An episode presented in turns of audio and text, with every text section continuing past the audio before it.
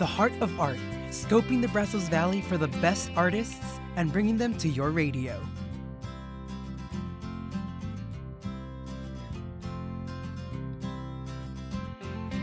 Ladies and gentlemen, your host, Hector Nino.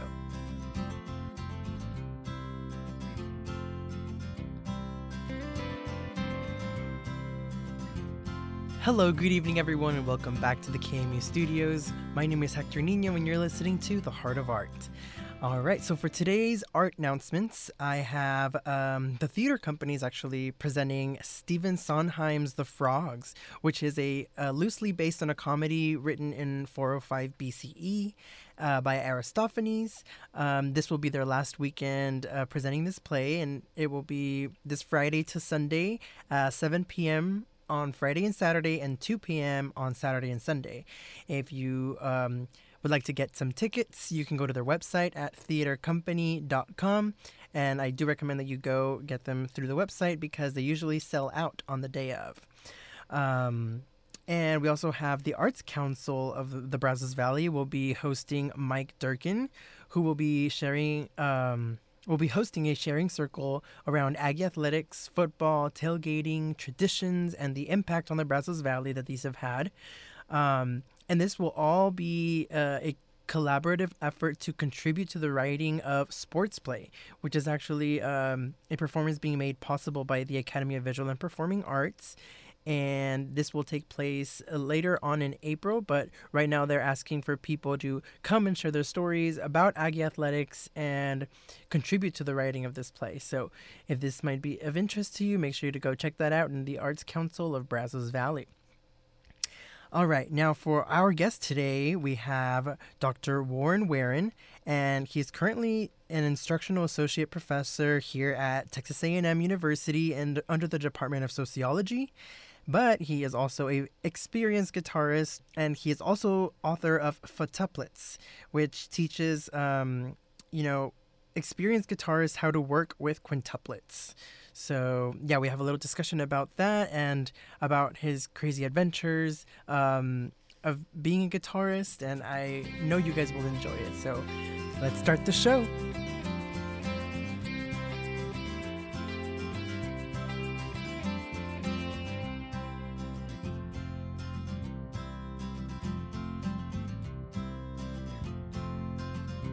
Hello and welcome everyone to the KAMU studios. My name is Hector Nino and you're listening to The Heart of Art.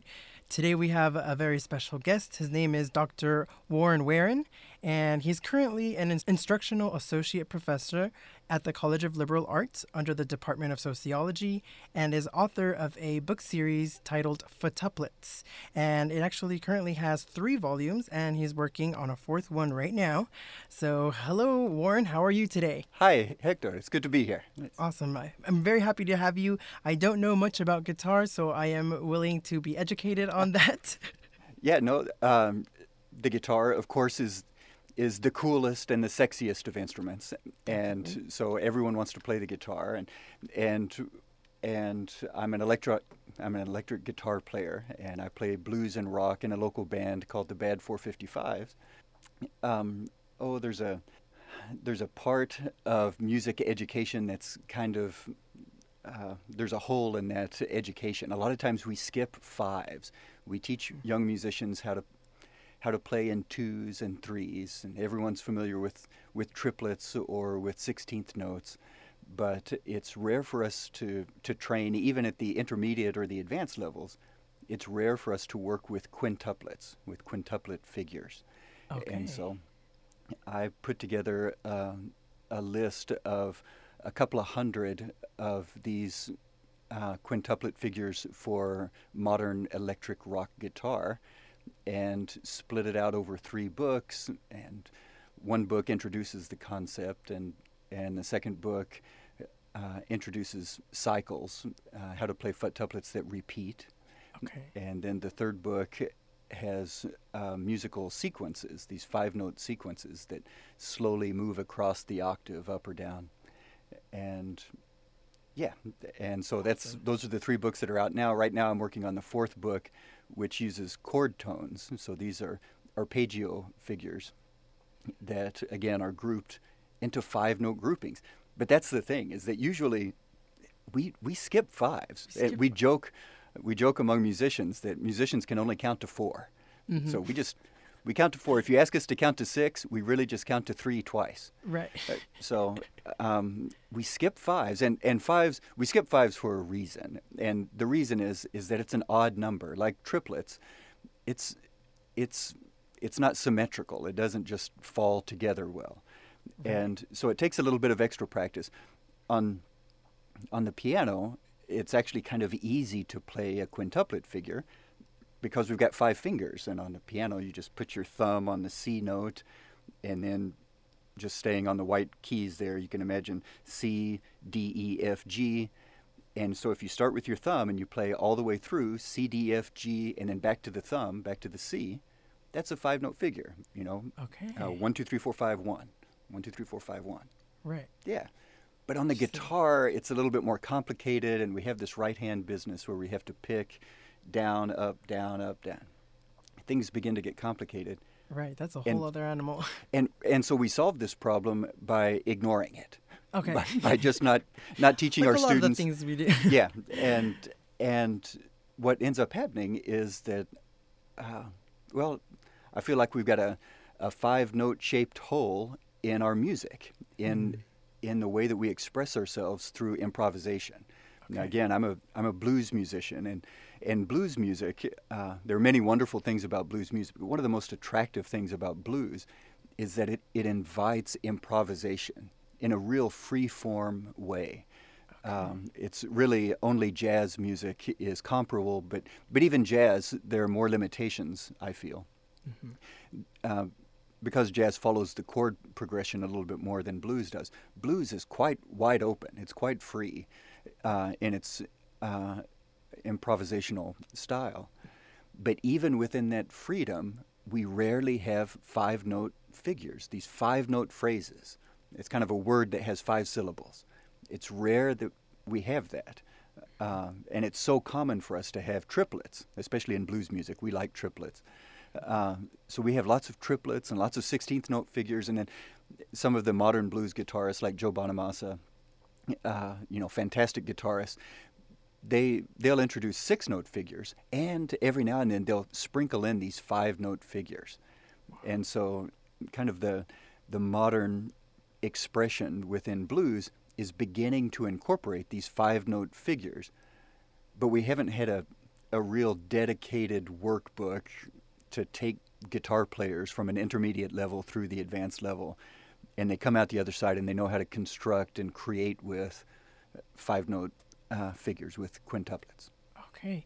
Well, I'm really excited to have such um, an educated person on music here today. Um, and we will get more into that uh, later on in the interview.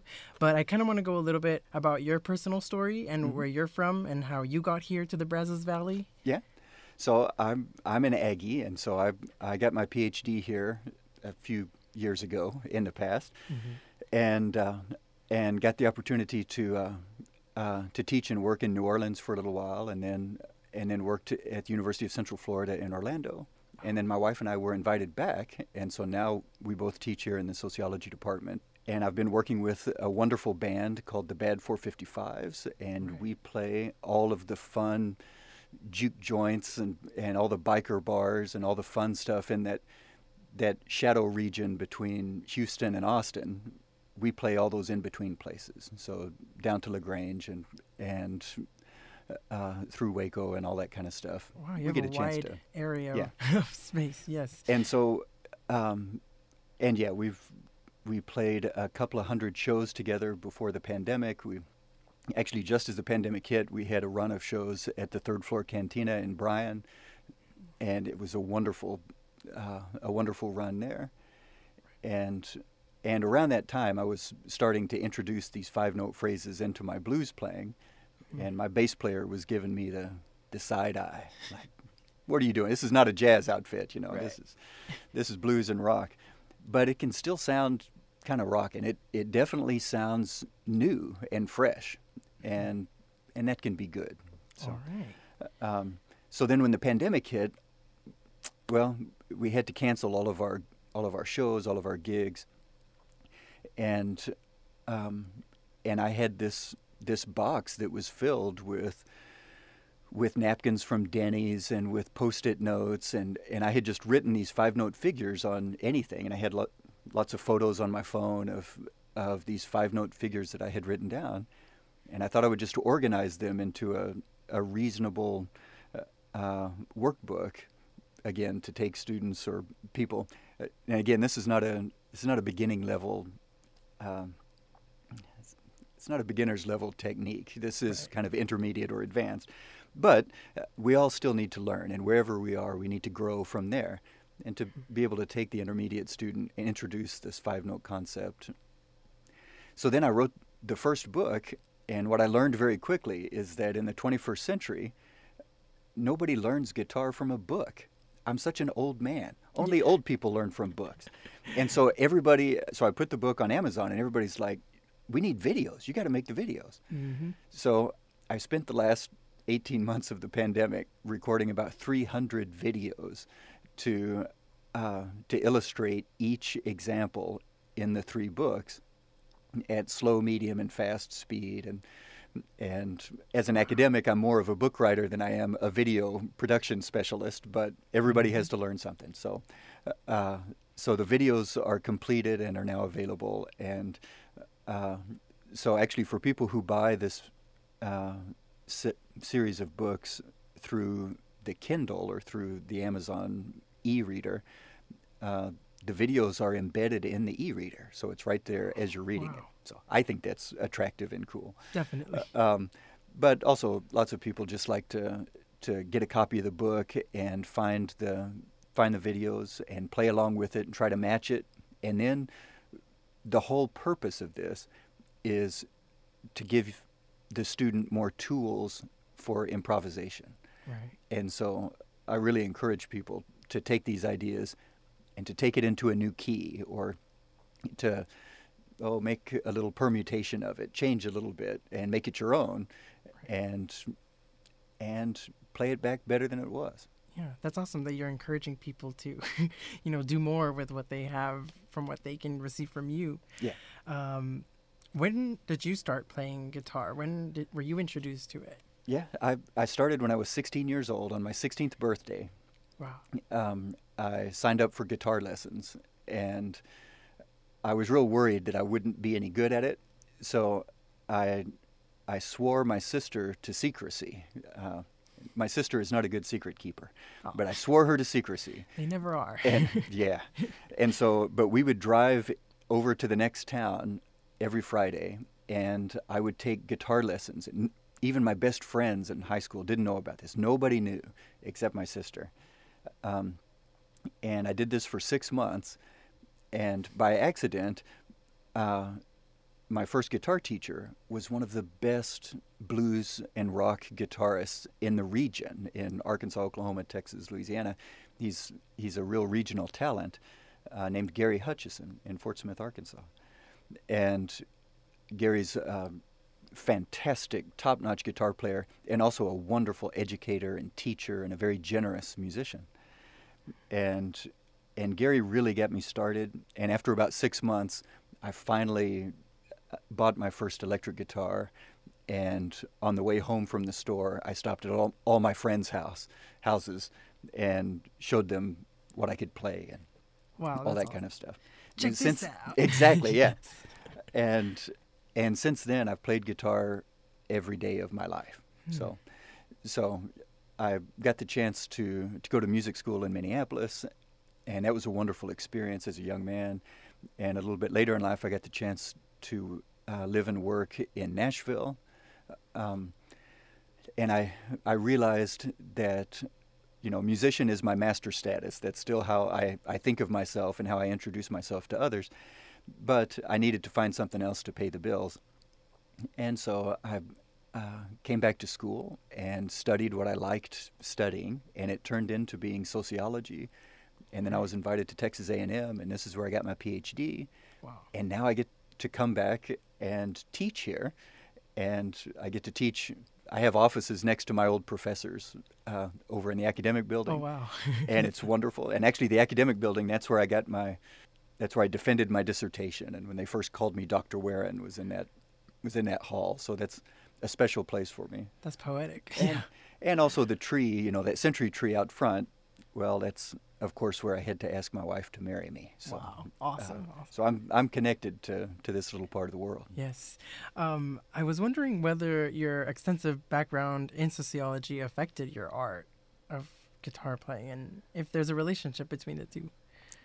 That's a wonderful question. Uh-huh. I I honestly haven't thought about it. Um, now, that's not entirely true. Okay, so I teach a class in the sociology department. It's called the sociology of popular music. Right. So, so I guess I want to say that my music has influenced my sociology more than my sociology has influenced my music. Right. But that sociology of pop music class, that's a great class. I don't get to teach it every year, but every couple of years I get to teach it. And and in that class, I'm not the expert on these various fields of music. Instead, I'm the sociologist. And so each student, I usually have it capped at about 35 or 50 students or so. I have each student identify a specific genre of music, like Korean boy bands or or you know West Texas blues music or Mississippi Delta blues music. They'll, they'll find something. Mississippi Delta is something I'm interested in. They always find something that's much more modern and interesting than that. But each student has one genre that they become experts in. And every week, I give them assignments on the sociology of audiences, of the fans, of the people who support music. And then the next week, we'll just focus on the sociology of the industry and how money is made out of music. And then we'll have another module that just focuses on the dynamics between musicians, you know, sometimes the power dynamics who gets paid the most, who's most important, who's uh, uh, in front, who's in back, those kinds of things. Um, and the students have really enjoyed this, and I love getting to teach it because they're teaching me about their genres of music, the types of music that they love so much. They get to write about it, and they love. They show up ready to do the work. They love getting to write about this, this style of music that they want to share with other people, and I just get to read and learn about it. Right. Partially because I think they're having a hand in their own education. You know, they're choosing what uh, music to study as well. Oh yeah, That's and awesome. and they they select things that I I wouldn't even know about, and then we learn about it together. But the interesting thing is, is that sociologically, every style, every genre of music, we have things in common. Uh, they all have artists. They all have fans. There's always a musical component by definition. There's an industry, uh, even in folk music, where perhaps there's not a, a monetary incentive. Um, you'll still have a network for the distribution and the creation of that of that musical style, and so all forms of music you kind of learn about that, and you maybe learn about the political nature of some of the music uh, when it's talking about about important issues or uh, the role of music in in revolutions. Mhm. So, which is another thing. Actually, I I wrote a paper about. Uh, there was a oh at the beginning of the fall of the Soviet Union. Uh, there was a small country, so these three Baltic countries, Estonia, Latvia, and Lithuania, they were the first to leave uh, the Soviet Union. And little Estonia, which has about 1.3 million people, they had a long tradition of subversive music, of revolutionary music. And um, so when the Soviet tanks rolled into Estonia and came in to take back this little country from breaking away, the Estonians came out and began singing. And, and young and old, the, the babushkas, the old women, and the young kids, they all came out and would sing these songs that they'd been singing for the last 150 years during the Soviet occupation. They began to sing about their independence, and it's singing in their language. And so, thankfully, the the revolution was a bloodless revolution. So no one was killed or injured, um, and they call it the Estonians call it the singing revolution. And so I got a chance to do some research on that. Okay, that's awesome. I definitely see how music has impacted your work in sociology. Yeah, specifically. yeah. Now that you mention it, Hector, yes. yes. Definitely. So, I mean, I see that you've been all over the world as well for, because of music, like Bolivia, Israel, New Zealand. Um, do you have any like, you know, things you've learned traveling the world, or any, you know, funny experiences? Oh gosh, yeah. No, my uh, and actually in the Futtuplets books, um, what I end up doing. So the first Futtuplet book is kind of a music theory book. So you have to have that to understand how to how to count to five. Right. But the second and the third books, it's a little bit like it's a little bit like a catalog or a, an old-fashioned phone book. It's just a whole bunch of musical exercises.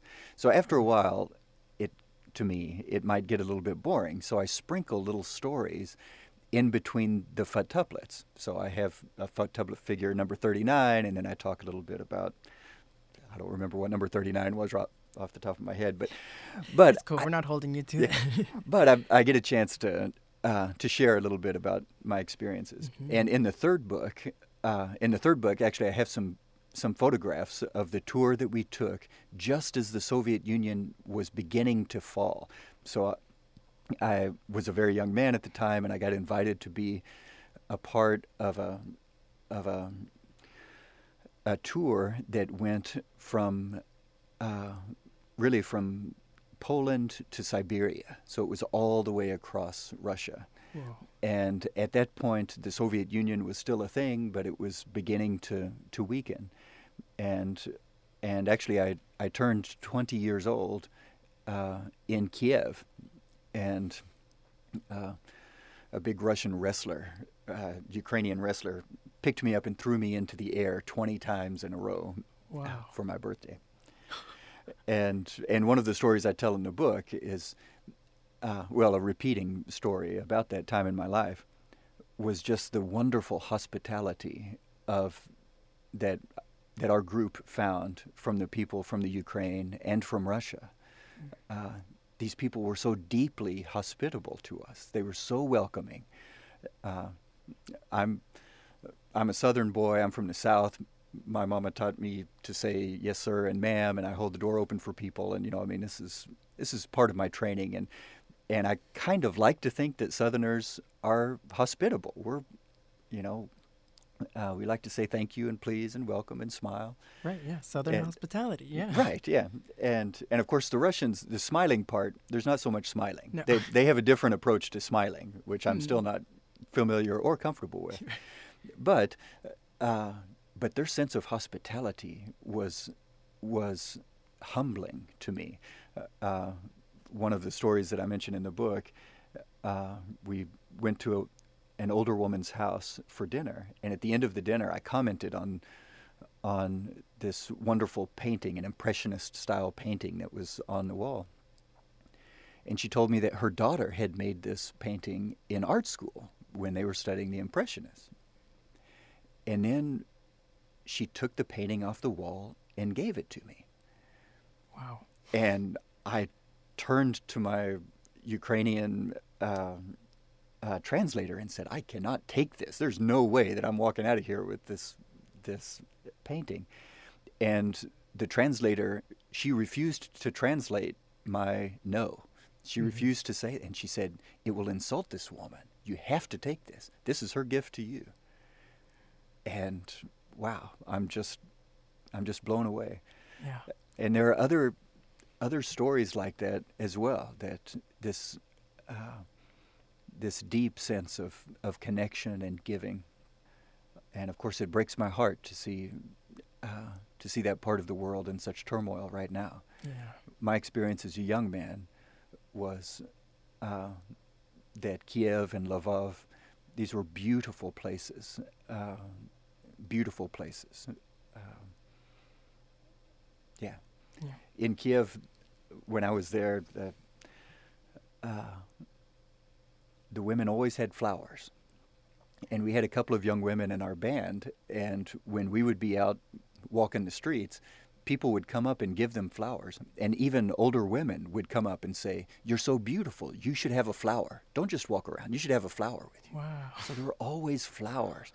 Uh, Um, yeah, it's a uh, wonderful memories, and, and I hope that peace returns to that part of the world soon. Yeah. We're definitely sending our thoughts and prayers that way because I know they're going to be needing people to be hospitable to them as well. Yeah. Yep. yes. Um, I had a question about, you know, you've been very invested in both your artistic world with your academic world. How do you balance the two so well? That's another good question. Yeah. I, I'm not sure. I think an important part of that is is the support of my wife. Uh, Mhm. She sees that that I'm two very interesting people, and so she supports me as an academic, and she also supports me very much as a musician. Awesome. Uh, she herself is not a musician, but she knows that it's important to me, Mhm. and and that that makes all the difference. Yeah. So, Having that Yeah. support is everything, mhm. definitely. Um, do you have any future projects that you'd like to be a part of or that are already in the timeline?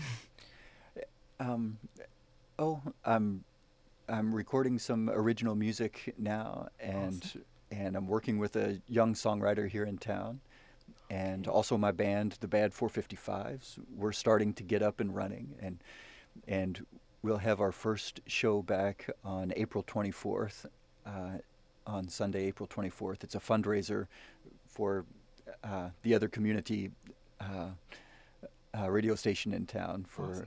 Uh, uh, KEOS. Okay. And where's that going to be at? And I don't know. Okay. Um, so I just know that the 24th, and we're rehearsing for it, and Okay. so we'll be there. We'll make sure that people encouraged to go and see that. Yeah. um, all right. Well, to finish up here, I kind of wanted to end with a quote that you have Mhm. from uh, your Amazon page. Uh, all the while making sure that futtuplets are cool, not intellectual, dangerous, not pretentious, rock and roll, not homework. I love that. I think that catches your essence so well. yeah, but thank you so much. Thank you. I appreciate it. Thank you for stopping by. Thank you, Hector. All right. Well, now to end the show, we I will leave you with a piece by Dr. Warren Waren, and this one's titled "I Don't Want to Know," and you can hear um, his teachings about quintuplets being heard through this piece. So, I hope you enjoy. Thank you so much to everyone listening. Thank you so much for supporting the show, and make sure to tune in next week for another part of the Heart of Art. Thank you so much.